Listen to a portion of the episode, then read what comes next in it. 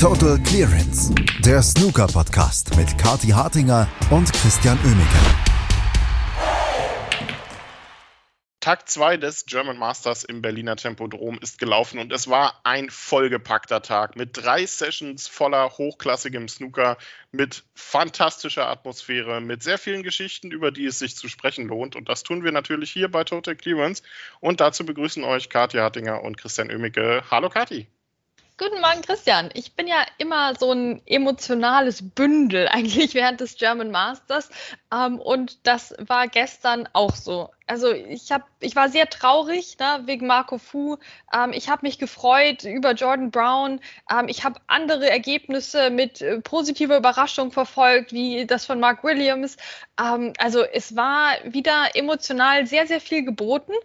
Ähm, und das macht ja auch das German Masters für uns so ein bisschen aus, ne, dass wir uns besonders damit verbunden fühlen und das auch natürlich besonders genießen diese Woche wieder.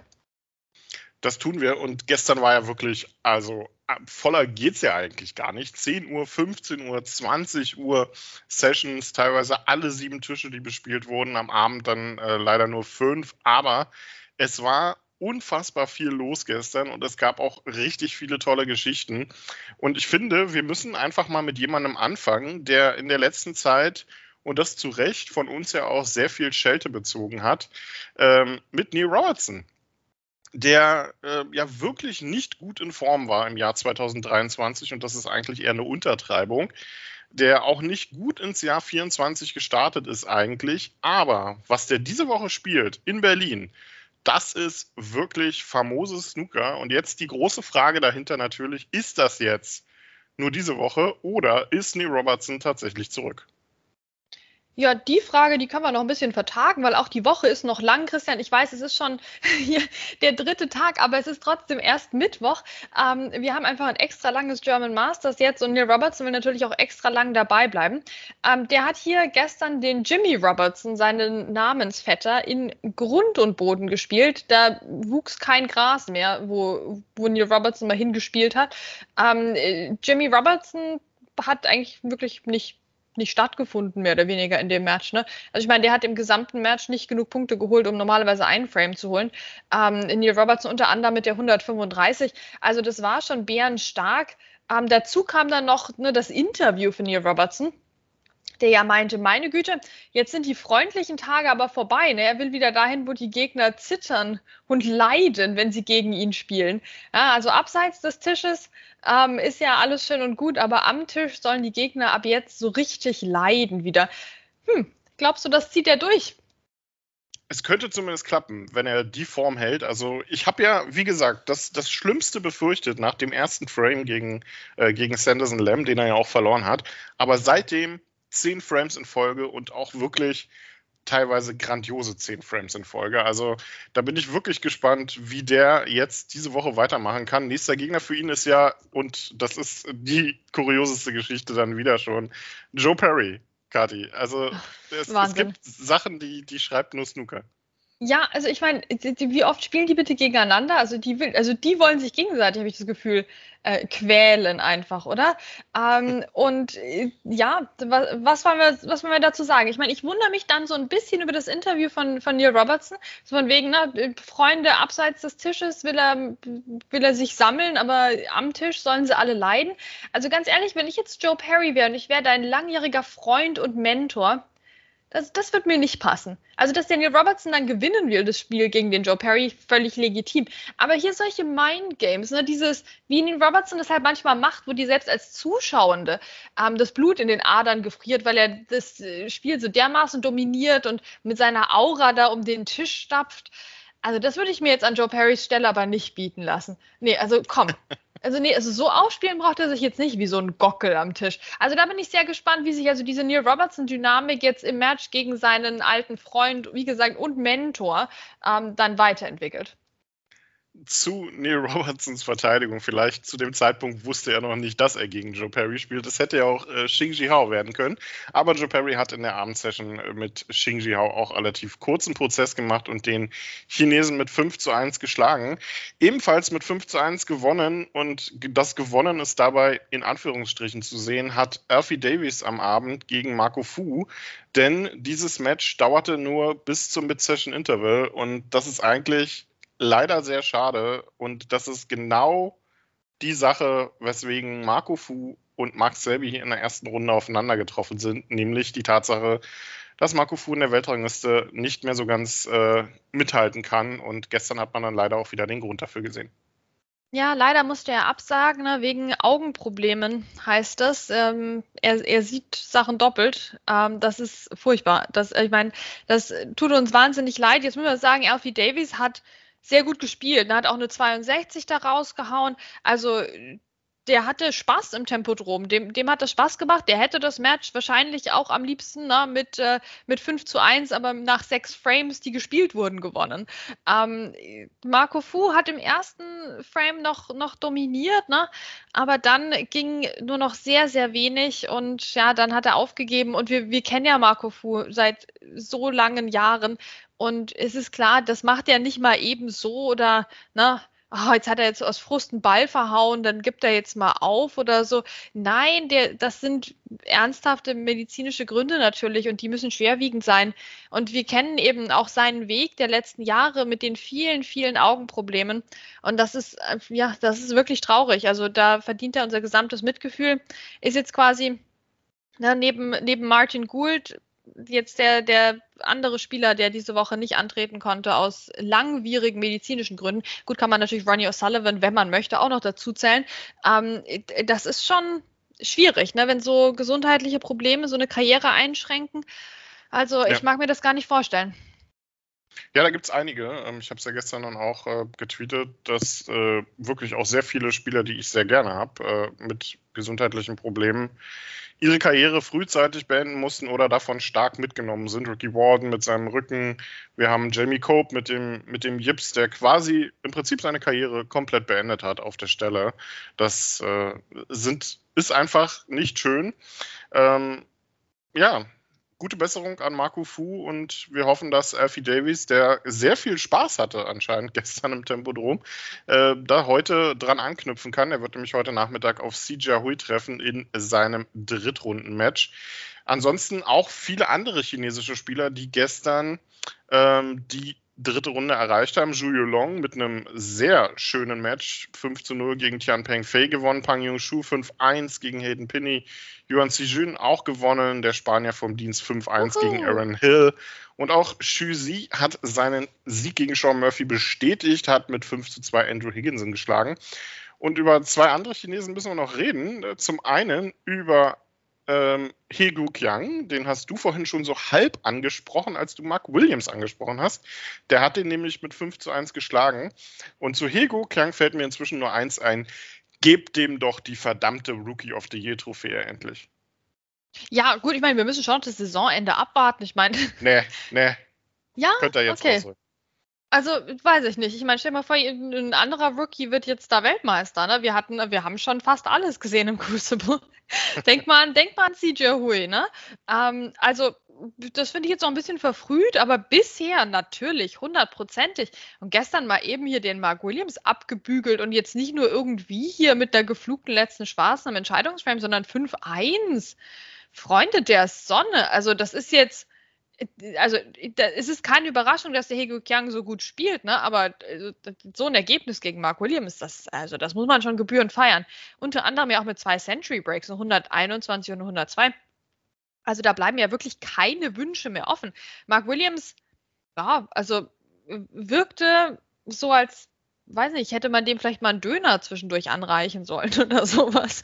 Ähm, der wirkte jetzt auch nicht besonders inspiriert. Wobei natürlich, ich tue mir immer schwer bei Mark Williams, verstehst du? Weil wenn er das Match jetzt 5-1 gewonnen hätte, dann hätten wir gesagt, ja, Mark Williams wieder so lässig unterwegs, ne, rührt quasi keinen Finger und gewinnt. Jetzt hat er quasi keinen Finger gerührt und verloren. Also ich weiß immer nicht, wie man das dann bewerten soll, aber es war eine Top-Leistung von Hego Yang. Das war es tatsächlich. Also 44.000 Pfund hat er schon mitgenommen jetzt in seiner Debütsaison auf der Main Tour. Also viel besser geht es eigentlich nicht, egal ob der jetzt alle Matches im Rest der Saison noch verliert, was wir ihm natürlich nicht wünschen, aber äh, das ist schon bärenstark. Nächster Gegner für ihn wird Sam Craigie sein. Ansonsten, den anderen Chinesen, über den ich noch reden wollte, das war Zhang Anda, ähm, der gestern ja gegen Tapcha und Nu gespielt hat in der Frühsession. Und da kann man sagen, das war ein richtig launiges Match. Ich hätte es gerne gesehen, aber äh, das war wirklich fantastisch unterhaltsam mit dem besseren Ende für den Thailänder.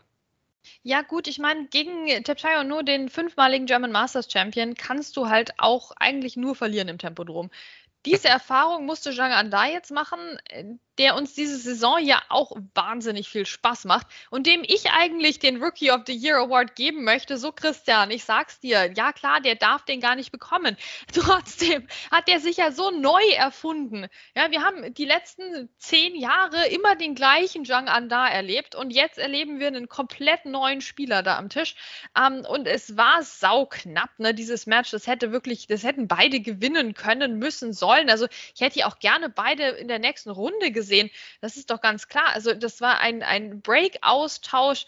Ähm, da haben sie gezeigt, das geht im Tempodrom, auch mit den Breaks. Ja, da brauchen wir nicht rumheulen mit Beleuchtung oder Staub oder so. Ähm, einzig das Century Break hat, hat gefehlt. Ne? Janganda war am nächsten dran, hat eine 93 gespielt, bei Titano war es die 86. Aber komm, also äh, du schaust dir so viele Matches auch parallel im Tempodrom, so genau weißt du ja gar nicht, wie viele Punkte der jetzt überhaupt geholt hat. Ähm, es waren viele und es waren viele am Stück und das hat richtig Laune gemacht, dieses Match. Also ähm, toll, dass sich der nur da durchgesetzt hat, um mal wieder seinen Anspruch auf den Titel hier zu untermauern. Ähm, aber Zhang Anda braucht sich da nichts vorwerfen. Nee, das braucht er nicht. Ähm, Nu, wie gesagt, in der nächsten Runde wird dort treffen auf Jamie Clark. Eine kleine Ergänzung noch zu Julio Long, was mir gerade noch eingefallen ist.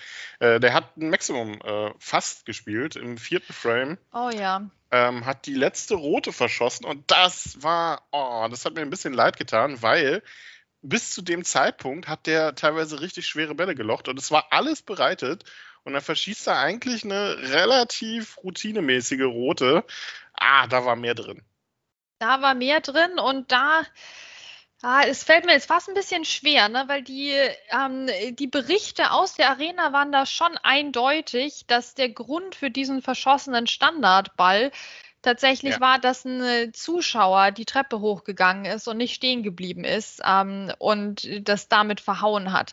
Und das ist natürlich was, worüber wir ungerne sprechen, weil das Berliner Publikum ist an sich ja toll und so enthusiastisch ne, und hat seine Eigenheiten und ist auch bekannt für, für gewisse Aktionen. Aber für so eine Aktion will man natürlich nicht bekannt sein. Also das war schon wirklich ein großer Aussetzer. Davon haben wir ja schon mehrere gesehen diese Woche in allen Bereichen des Snookersports.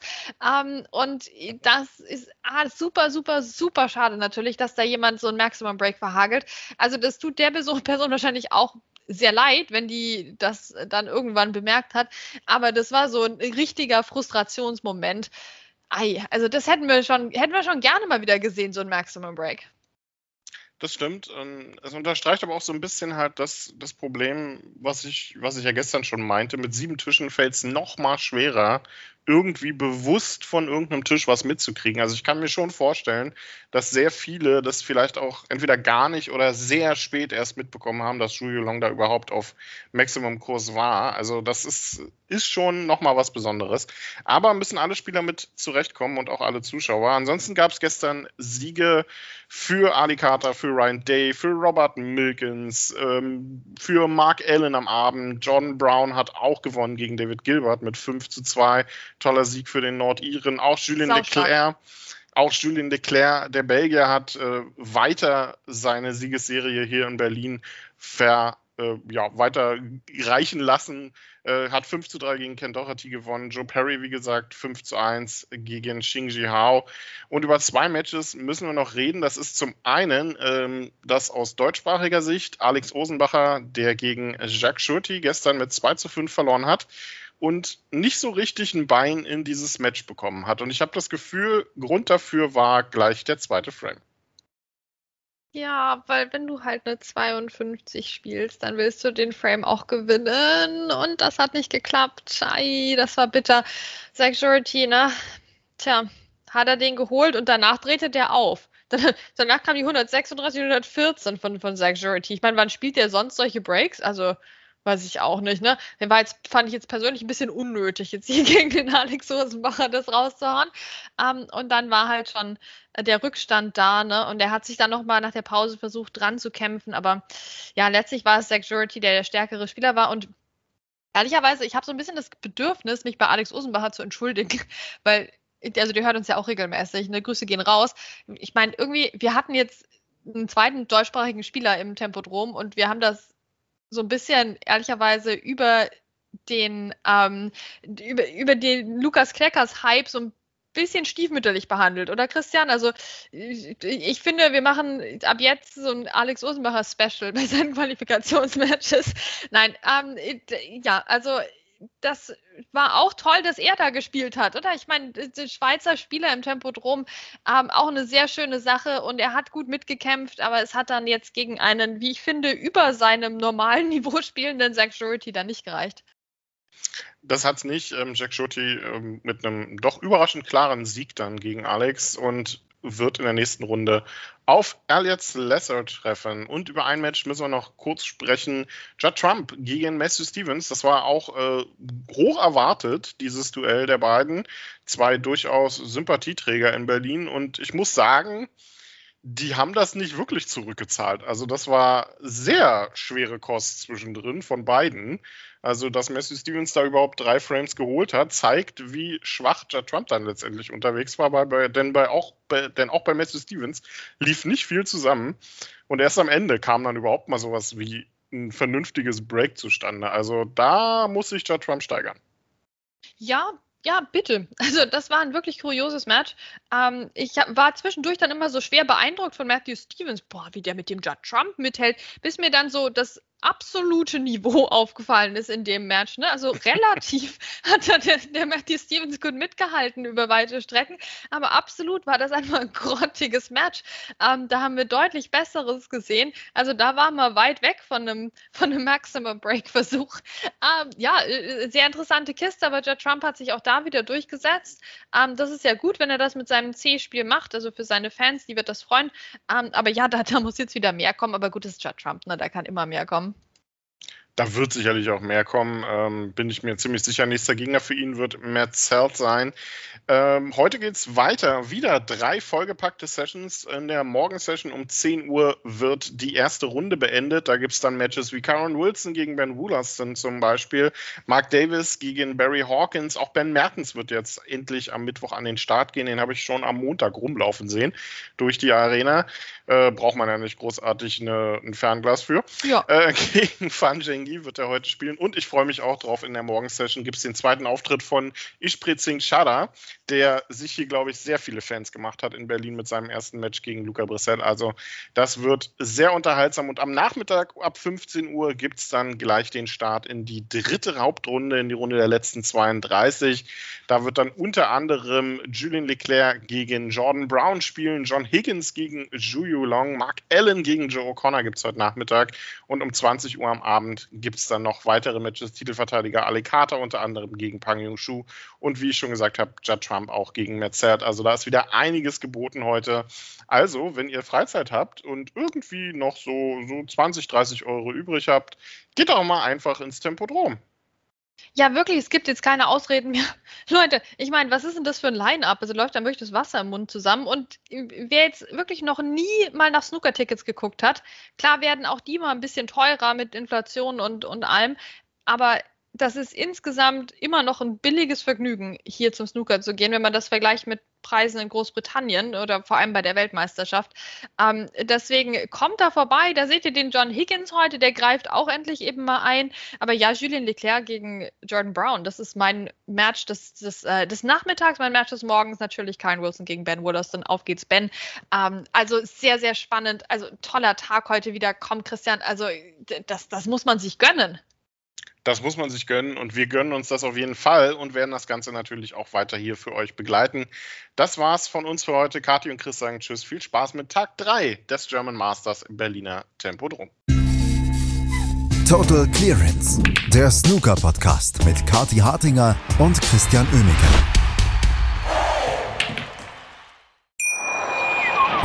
Schatz, ich bin neu verliebt. Was?